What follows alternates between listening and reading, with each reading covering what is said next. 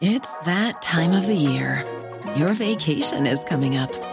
You can already hear the beach waves, feel the warm breeze, relax, and think about work. You really, really want it all to work out while you're away. Monday.com gives you and the team that peace of mind. When all work is on one platform and everyone's in sync, things just flow wherever you are. Tap the banner to go to Monday.com.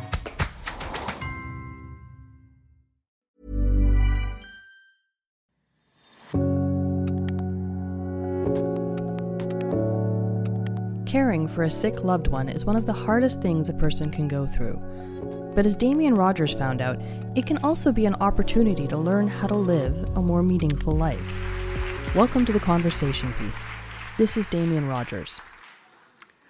Hi, I'm Damian Rogers, and I wanted to say thank you to the Walrus for inviting me to speak to you tonight on the subject of better living. It's actually my mother's 70th birthday today, and she would have loved this topic if she could be here. Her favorite magazine, when she could still read, was Prevention, which, if you're not familiar with it, I mean, it's no walrus it's dedicated to celebrating the lifestyle of better living.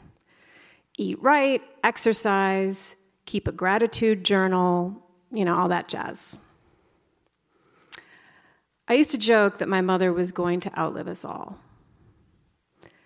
But almost a decade ago, my health conscious mother was diagnosed with dementia at the age of 61.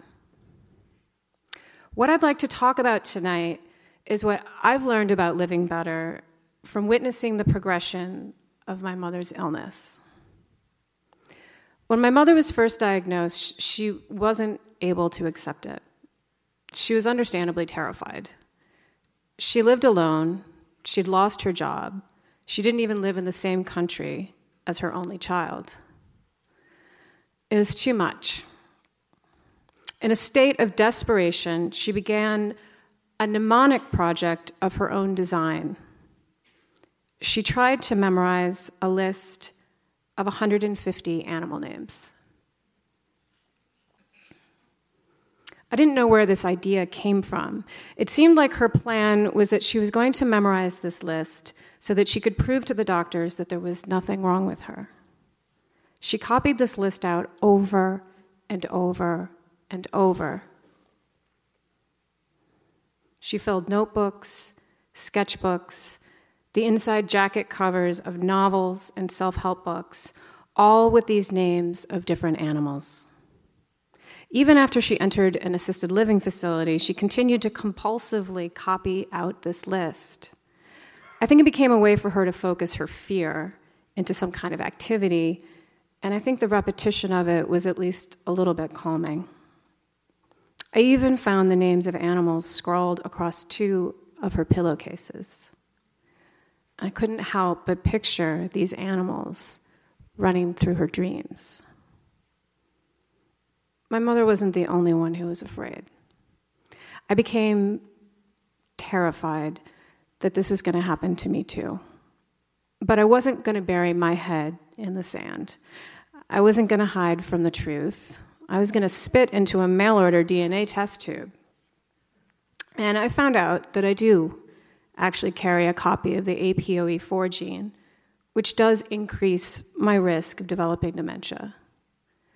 So I began to do all the research that I could. I gathered information, tried to pay attention to the current science, which, you know, if you do, it's always changing, just to find out what is recommended that I could do to decrease this risk. I take a heroic dose, dose of curcumin every day, swallow spoonfuls of fancy fish oil, along with a host of other supplements. I bike to work. I meditate. I drink tea. I eat blueberries and greens and sweet potatoes. I started to police my own cognitive health. I'd freak out whenever I switched up words, saying salsa instead of hummus, or forgot the name of an acquaintance. On my worst day, I was cooking, following five different complicated health food recipes, solo parenting, and packing for a writing retreat all at the same time. I was melting a quarter cup of coconut oil on the stove when my son called me into the living room. He showed me something in his dinosaur book, and I, I sat down and I totally spaced out about the oil on the stove until the smoke alarm went off. And when I ran back into the kitchen, there was a column of flame about three feet high rising out of the saucepan. I panicked. I couldn't remember what you're supposed to do for a grease fire. I knew it wasn't water, it's not water. I threw water on it. Um, my son was screaming, make it stop. It was a mess. Um, you know, I cleaned it up. The house didn't burn down. Later, I texted my husband and I said, You know, I'm really worried about my brain. And he texted me back, Dude, no offense, but you've been burning pots since I met you in 1998. Still, I made an appointment for a full cognitive health evaluation. Towards the end of the exam, the doctor conducting the test asked me to list as many animal names as I could in two minutes. And I smiled. I mean, I suddenly understood where my mother's list came from, you know, this bargaining exercise we do. And I also saw that in trying to face the specter of this illness head on, that I too had lost myself in my own lists.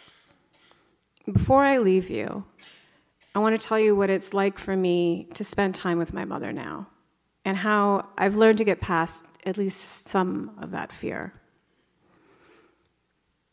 My mother no longer knows my name. She couldn't explain who I am to anyone who might ask her, Who is this, Joanna? But we still find each other in a space past language. I play old songs she used to love to sing with me when I was a child on my phone. Sometimes she knows the words to the chorus, sometimes she hums the melody. These are the moments that I feel the closest to her. No matter how anxious I am before I see her, when we're sitting together like that, singing, I am filled with gentleness and patience, and I'm completely present. It's in this way that she's teaching me how to treat myself with that same kindness. Because sometimes the ghost of an old fear, usually about money, will bubble up inside my mother while we're together. And we ride through it like a wave. Her body stiffens, her face clouds. She might mutter something about a bill. I hold her hand. I speak in a calm voice, and it passes. We turn our attention back to the music a line will suddenly leap forward. Maybe James Taylor singing, I always thought I'd see you again. And our eyes will well up as we sing that line together. And there we are, just there. And it's better. Thank you.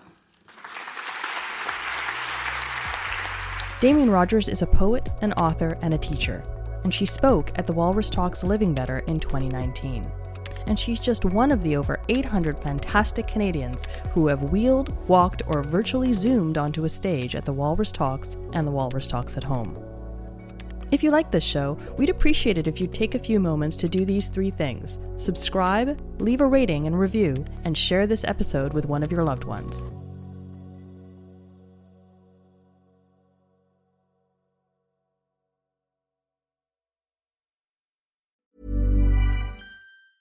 Planning for your next trip?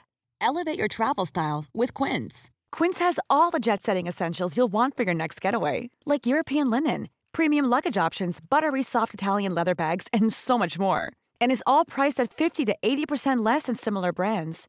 Plus, Quince only works with factories that use safe and ethical manufacturing practices.